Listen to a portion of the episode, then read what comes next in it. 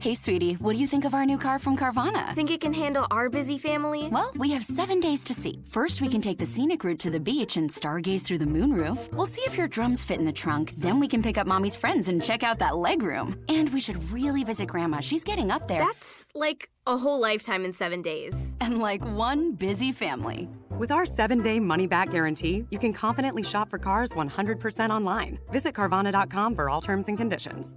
We'll drive you happy at Carvana. This is Life Admin Life Hacks, a podcast that gives you techniques, tips, and tools to tackle your life admin more efficiently, to save your time, your money, and improve your household harmony. I'm Dinah Roberts, an operations manager who definitely wants champagne served at my funeral. I'm Mia Northrop, a researcher, coach, and writer who considers my funeral plan to be my last opportunity to exercise my inner control freak.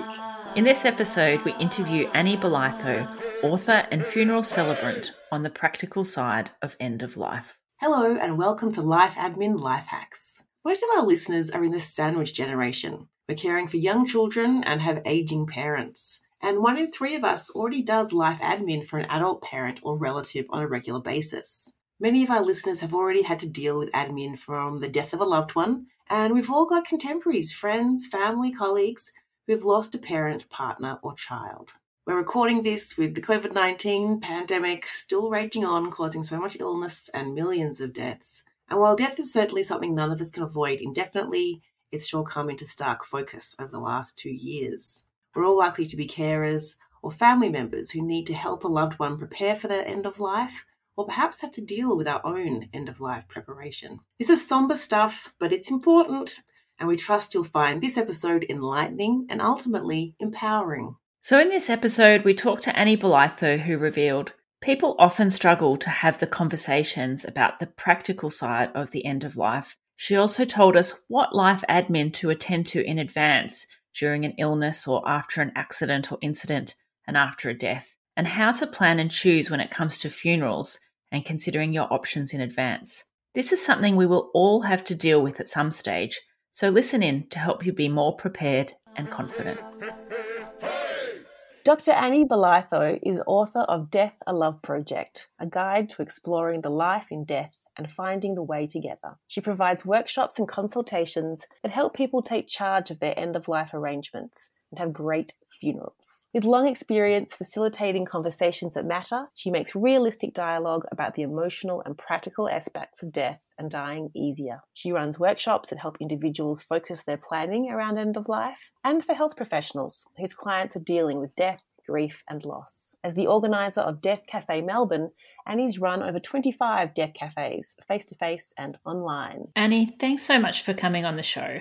Oh, it's such a pleasure to be here with you. Look, life admin can be stressful at the best of times, but for people who are terminally ill or caring for a loved one who has a questionable or hopeless prognosis, life admin related to end of life can feel overwhelming and relentless. We're so glad to have your expertise for our listeners. Look, I couldn't agree more. And I think the very words life admin just throw it into that very practical arena where people tend to think of end of life totally in the emotional side the practical mm. is really so important.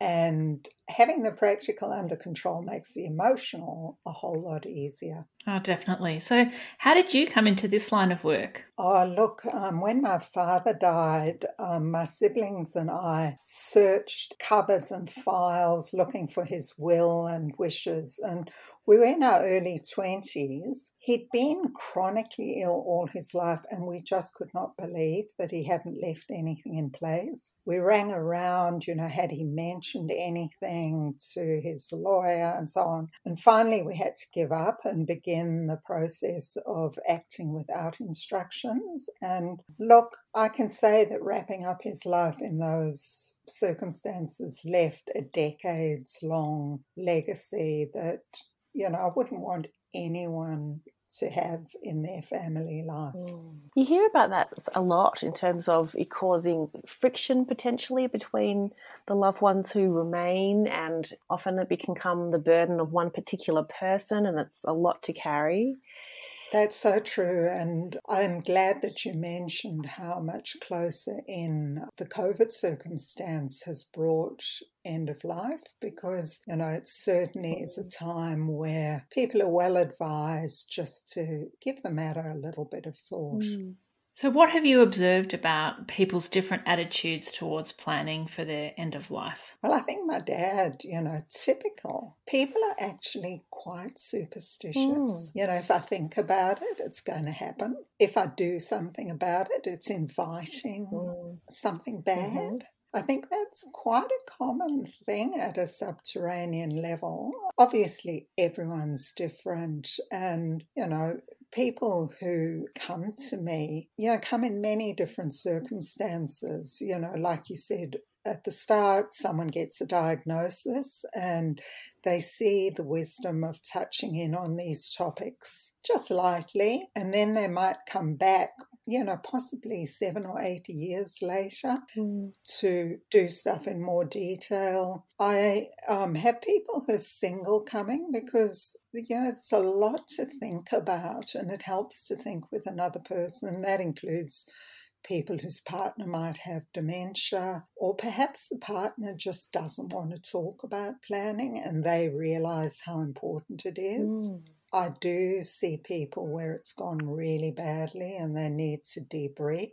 Some people are just really savvy. They just understand that mm-hmm. getting stuff in place is going to help their family later. It's really interesting in terms of, you know, that mix of people who are quite pragmatic about it and just get on and do the planning and the others who are superstitious and think mm. if I think about it, it's gonna it's gonna come or it's gonna exacerbate the situation mm. and everyone who sits in between Mm. Yeah, and you know, I don't think anybody would think of themselves as superstitious by no means. And yet, because we are so death phobic in our culture, a lot of our values and thinking about it lie at quite a subterranean level. What are people's main areas of concern when it comes to end of life arrangements?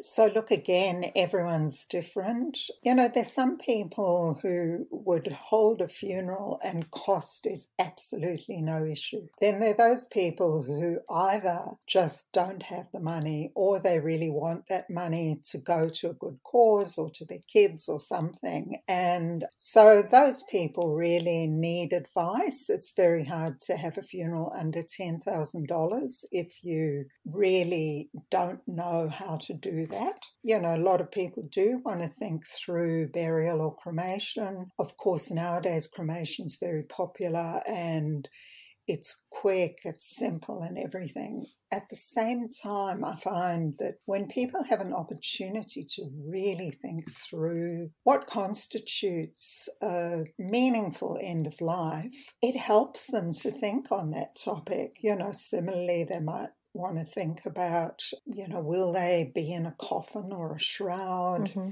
Some people want to think about the environment, you know, how to offset the cost of disposing their body in terms of carbon. Some people, and I think this is wonderful, really want to think about their family relationships. Mm-hmm. So it's very different if you've got two people looking after someone's end of life, or you've got a family of like six or seven kids where everyone has a different opinion. And again, that's very helpful to think through that ahead. So, when you've been helping people, what are things that they've talked about that they'd wish they'd sorted out earlier? Oh, look, I tend not to talk to people too much about that kind of retrospective thinking. I suppose the closest I could come is the death cafes I hold. Lots of people who come to those bring some kind of legacy. And I suppose one of the things a person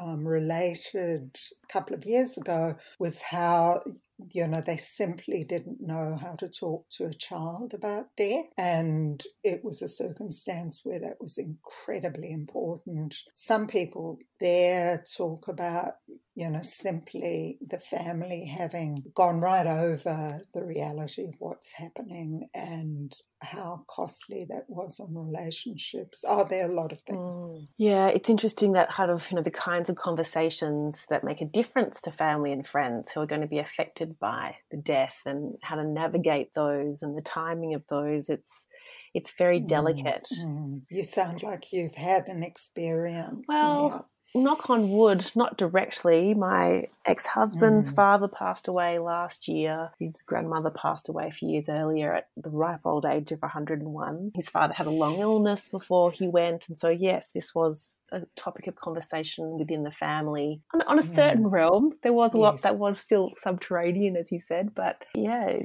impacts everyone in, in enormous mm. ways. So, I guess mm. on your website, you said things, you said earlier, things go more smoothly at end of life if people are informed informed about relevant, basic, practical matters. So let's get into some of those practicalities that people have to consider. Step us through the, the sort of the milestones. Perhaps where would we start? Would we start with sort of estate planning? Oh, look, a lot of people do take care of their estate planning. And that's a kind of obvious thing to do. You know, people think about property and, you know, they think about that as a way to make sure that there's fairness. I don't find mm. people don't do that too much. Similarly, advanced care planning, there's a huge amount of promotion that goes into that these days lots of courses through hospitals and local government and so on. Oh, sorry, I was going to say so for listeners who don't know what advanced care planning is, could you explain it, please? So, advanced care planning is a recognition by the government and hospitals that many people's first conversations about what they want to have at end of life actually take place at the hospital. Would be much better if the person arrived at the hospital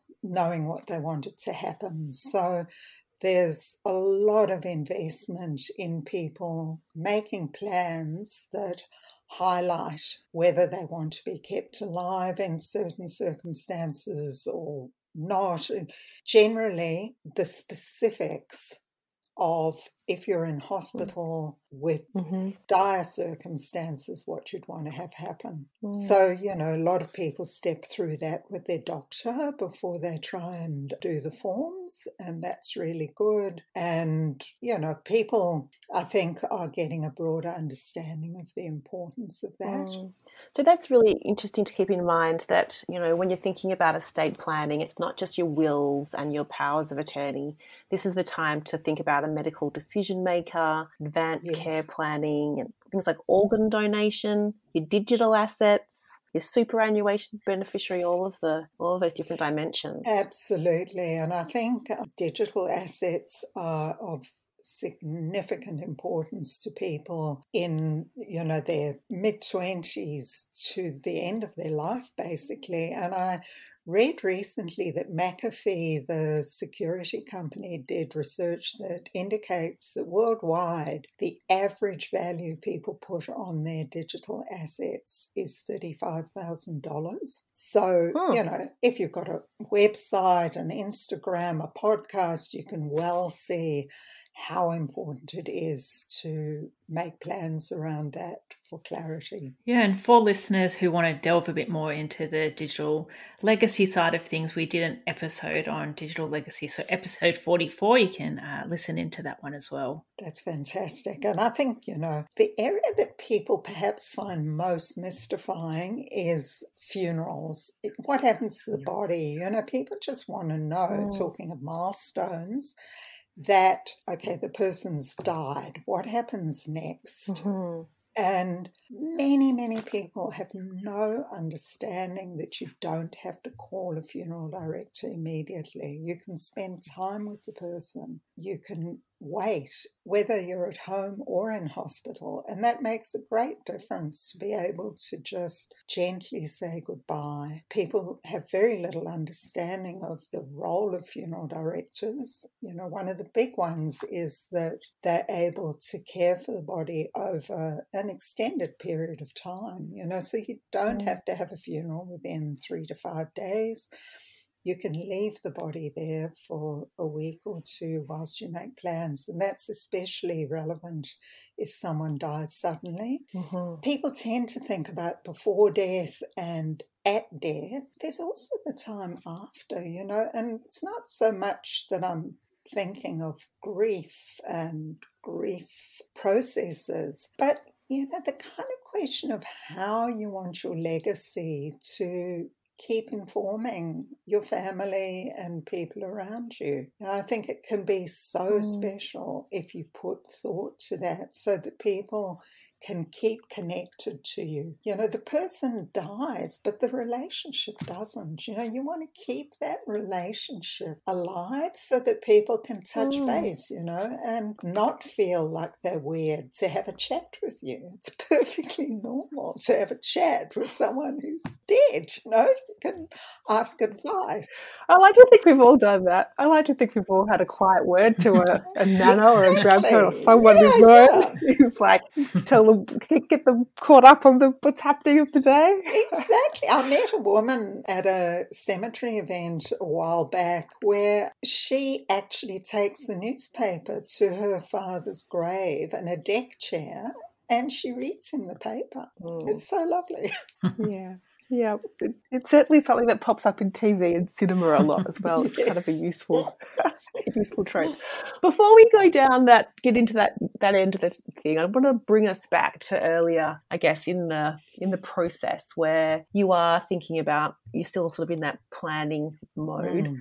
One of the things that we've talked about is sort of all the account management that needs to happen. So if someone's incapacitated or they're terminally ill, you want to be able to access important documents and bills mm, and policies, mm. like either close accounts down or transfer the ownership so that people can access them if required. And I did, I know there's the iDecide platform by Rochelle Leahy, and she developed this platform as a way to document, capture documents that might need to be accessed afterwards. She talked about after two deaths in her family how when they were planning to sort of they called it Jason Bourning someone. Yeah. And this was that, you know, Jason Bourne's that fictional book and movie character mm-hmm, mm-hmm. who's like they wanted to remove the paper trail so that, you know, in his as a fictional character, I think he's a spy, I don't know, he's like an assassin or something.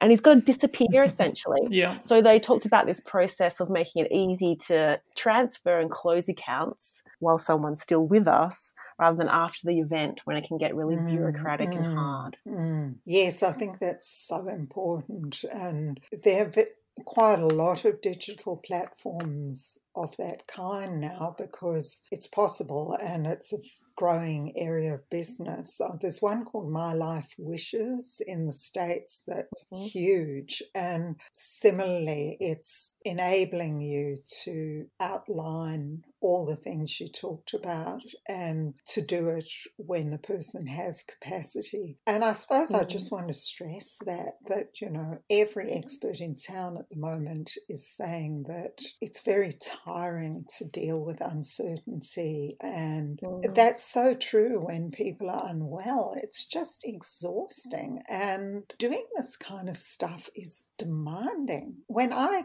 tried mm. to get all my stuff in order so that I can walk the it took me over a year to actually be sure that I'd covered it all. and people who come to my workshops, they're kind of thinking that they'll come to the workshop and it'll all be done and dusted. No, I try and reassure them that they should not feel bad if it takes them a long time. It really does take time to get this stuff in order, you know, whatever platform you're using. Because you have to think about it, you have to know what you want. Yeah. Well, look, you don't have to convince us how long it takes to get life admin under control at whatever, wherever you are in your life.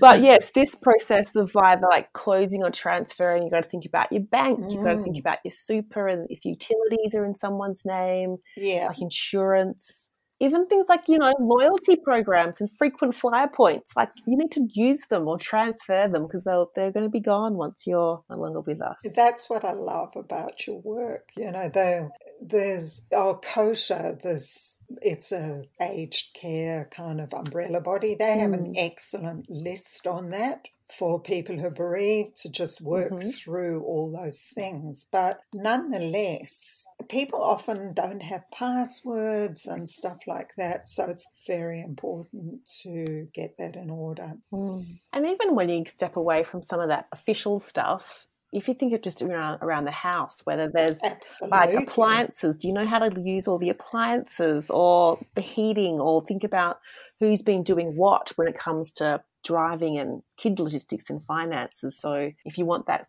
you know, Yeah. a degree of continuity afterwards, have to have that discussion. It's a very difficult discussion to have, but I think it's absolutely valuable to know what actually makes the wheels go round Yeah. and you know how to be sure that that can happen and you know when you say stepping away from official stuff a lot of people keep projects and things that have been very important to them and to other family members and it's important to know what you want to have happen with them. And I guess another area to think about is, you know, personal and sentimental items that you might have and thinking about decluttering them or handing them on to people with meaning before it's too late. Yeah, and I think, you know, that can be a satisfying process. There's almost always someone whose auntie or grandma, you know, pulled out the um, post-it notes and just asked everyone, just put your post-it note on what you want. You know, that's very clear. And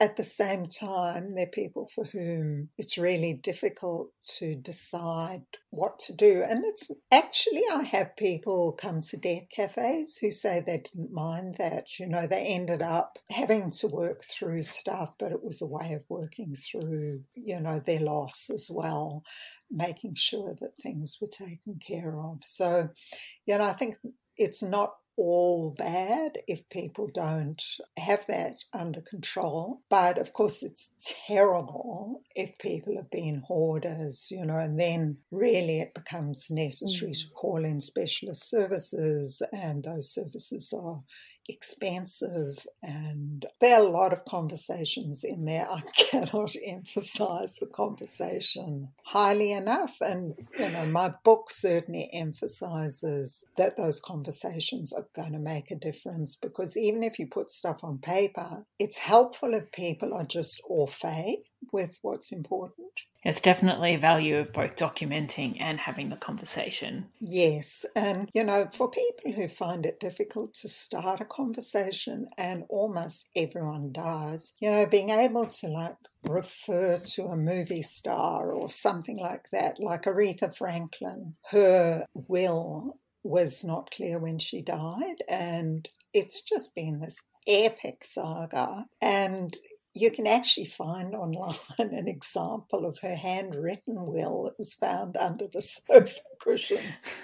You can see how hard she tried to think about it. It's got all these notes pointing this way and that. So, you know, it is good to be able to bring in something like that that just softens the territory Mm. before you go there. So uh, I guess when you get to sort of the, the pointy end of, of end of life, when you're sort of thinking about if palliative care is required or hospice, actually, could you talk us through the difference between palliative care at home and, and hospice?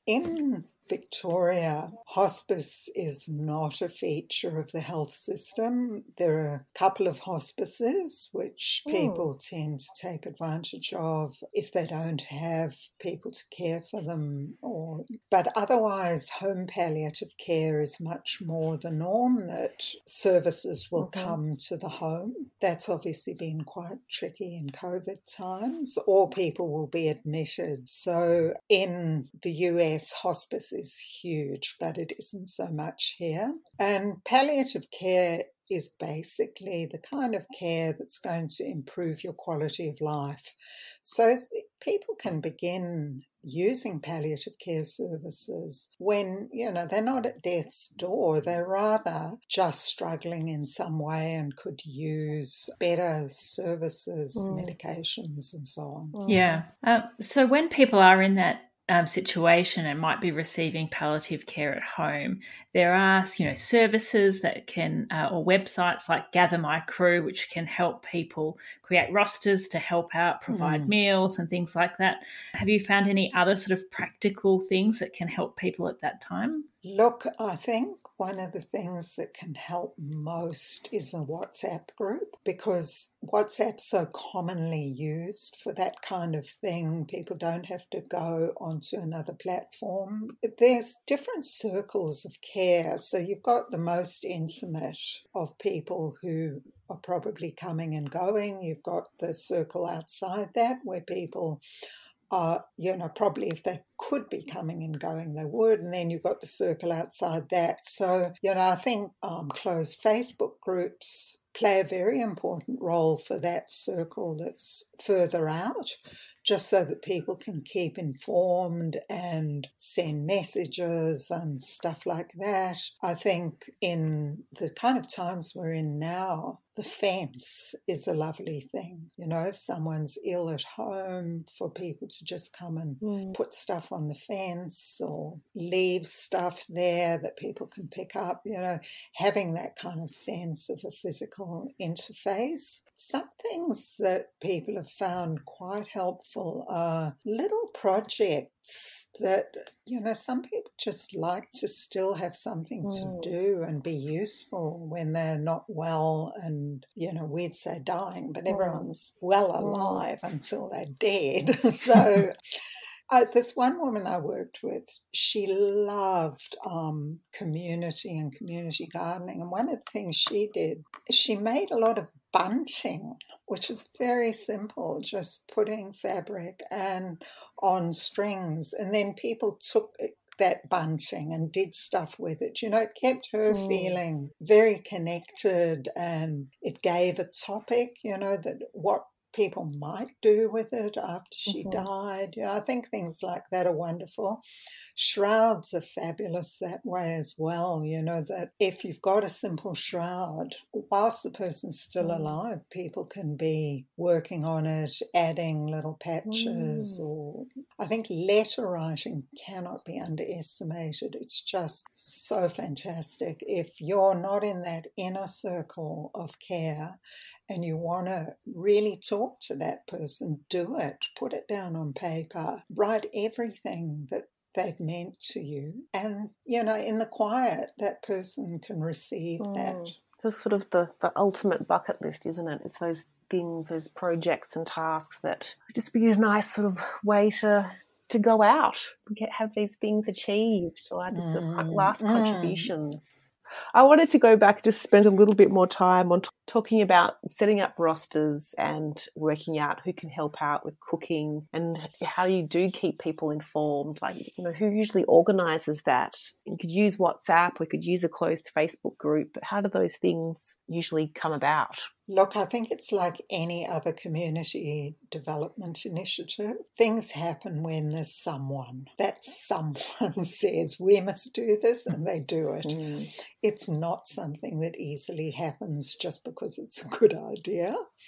And I think, you know, that does make the platform a bit easier in that people, you know, someone might put it up and have some involvement, but not need to be as involved as with rosters. Yeah, I can't kind of say that people have more energy at that time, they have less. And it really mm. does take people who have community focus and a family focus where they take the running on things like that. So it's where you really value your, you know, the family members or friends who will take the initiative and make the suggestion to actually get some of that going and to set up the various mm. groups and, you know, sort of establish mm. some protocols around how communications happen because I think it can be quite overwhelming for the people who are at the center of this to have to keep communicating the mm. status mm. of the you know, their loved one's health mm. and you know what the situation is. So definitely think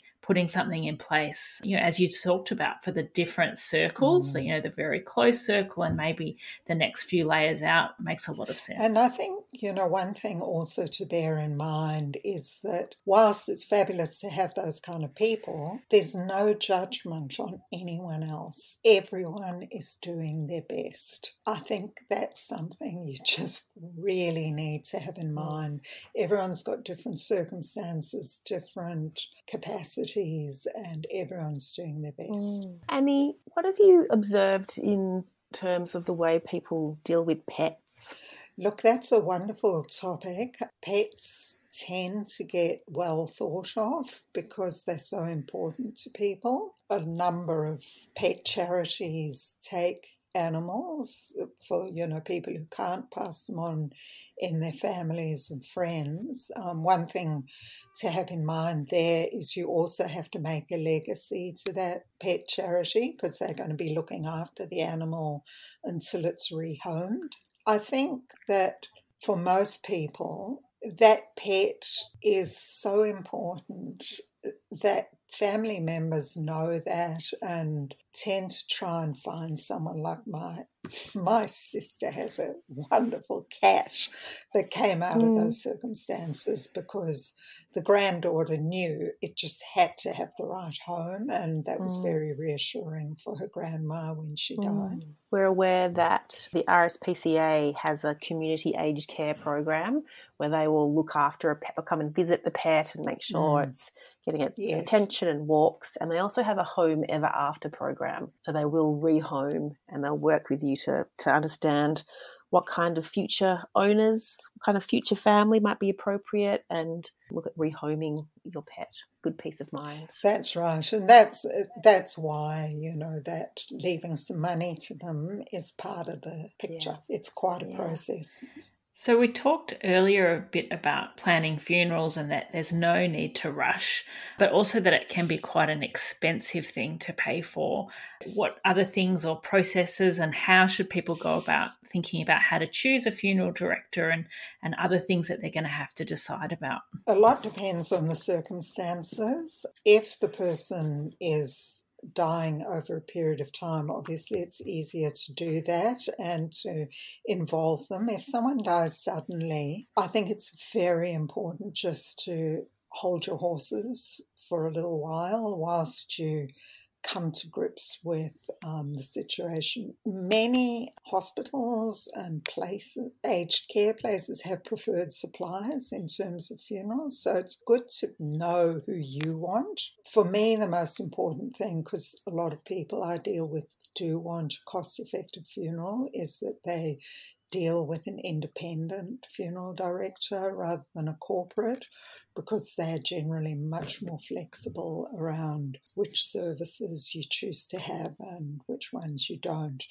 It's important to be aware that funerals are provided as packages. Mm. So, a package provides a lot of different elements from the coffin through to the kind of car the coffin's driven away, and the flowers, the catering, all those kind of things. And so, it's important to know what you don't want. Like, you can mm. bring flowers from home, you don't have to pay several hundred dollars for a bouquet, but you know, you can go on the website of some of the independent funeral directors and actually see what all those elements are. I've also got that in my book so that you can actually make your choices ahead rather than I just hear so many stories of people who arrive at the funeral director, they are absolutely beside themselves. And, mm. you know, spare a thought for the funeral directors. They're dealing with someone who actually does not know what they want. Is it any wonder they might lead them towards some stuff? It's really important to know. So that's something I think is very important. I also think that it's so important to think about children. It's just something that can make a massive difference children benefit from being involved. And the more charge the family has over the funeral, the more scope there is to involve children. And we're all children in a way, you know, so if people see children feeling comfortable, they feel more comfortable as well. And, you know, I think we need to know that children can take in reality when they're well supported. It's a very important value for me because again, mm. in my death cafes, I hear so many people who had someone important die and were denied that experience as children, and it just stays with them for the rest of their lives. So, another thing I think is important to think mm. about is ritual and how simple ritual can make such a difference. Just to, you know, on a Zoom funeral, to think of one unifying factor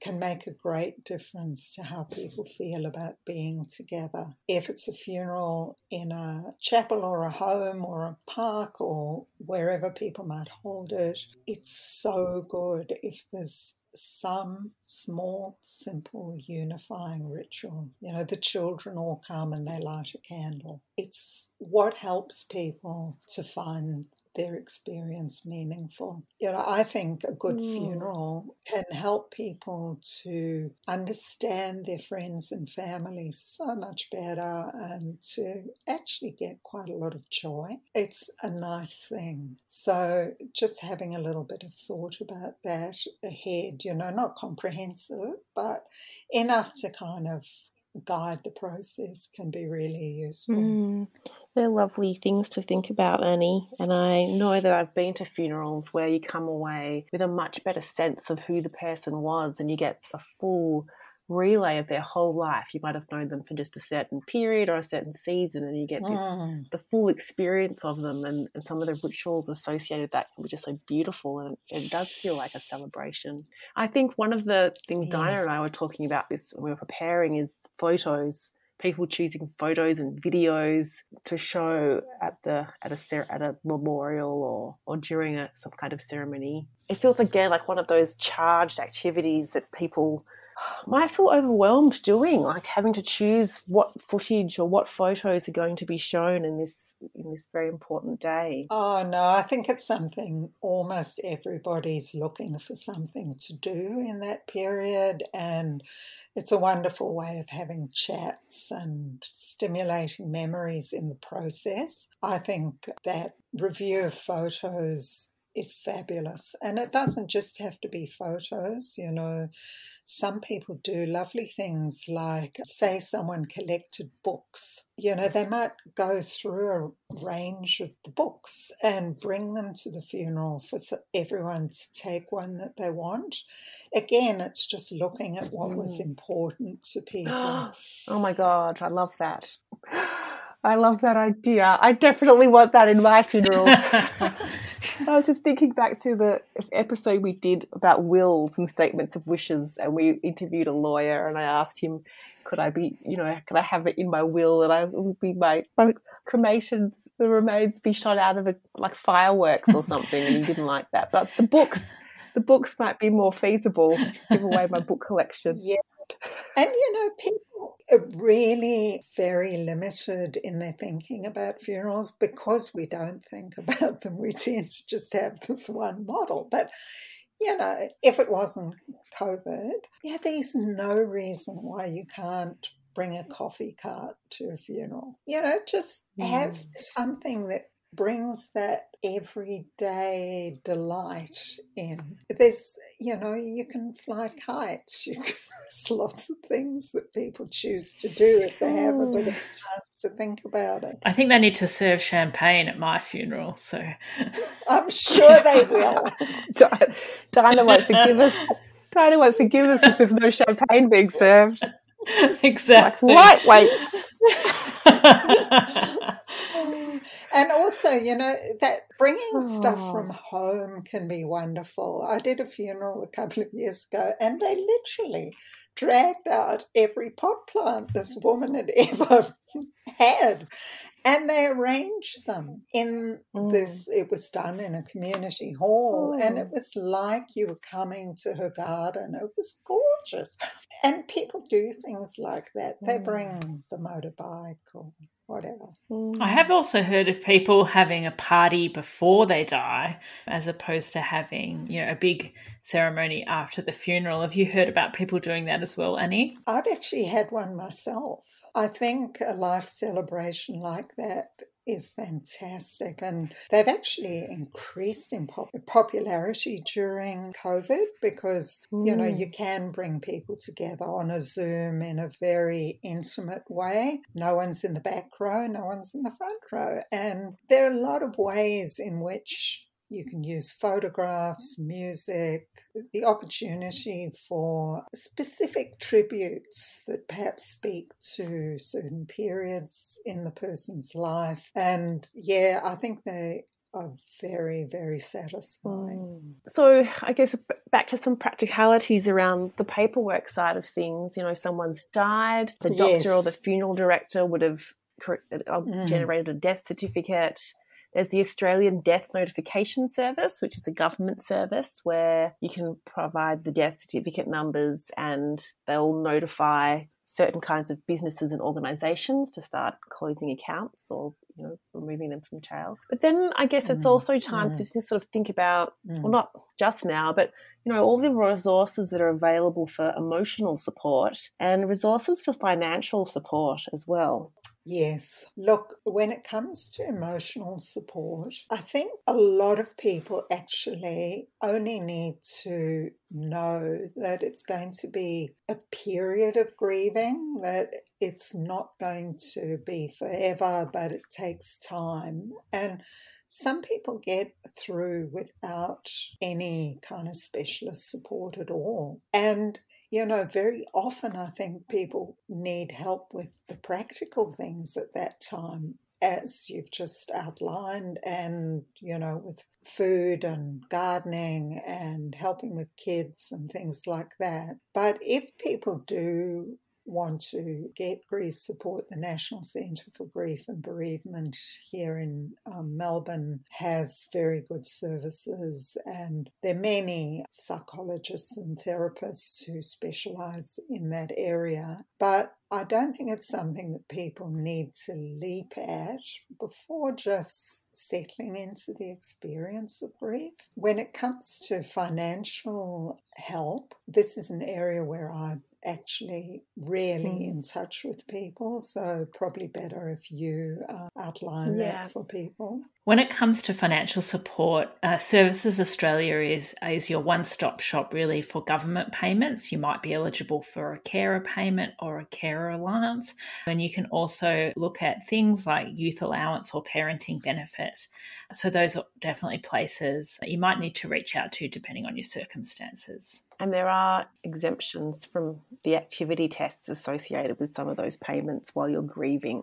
So they're not expect you know if you're on job seeker, they're not expecting you to go out and try and find a new job when you're in that grieving period. There's one website that I would have liked to have mentioned in relation to advanced care planning, but it also goes for some of these things, and that's the Office of the Public Advocate.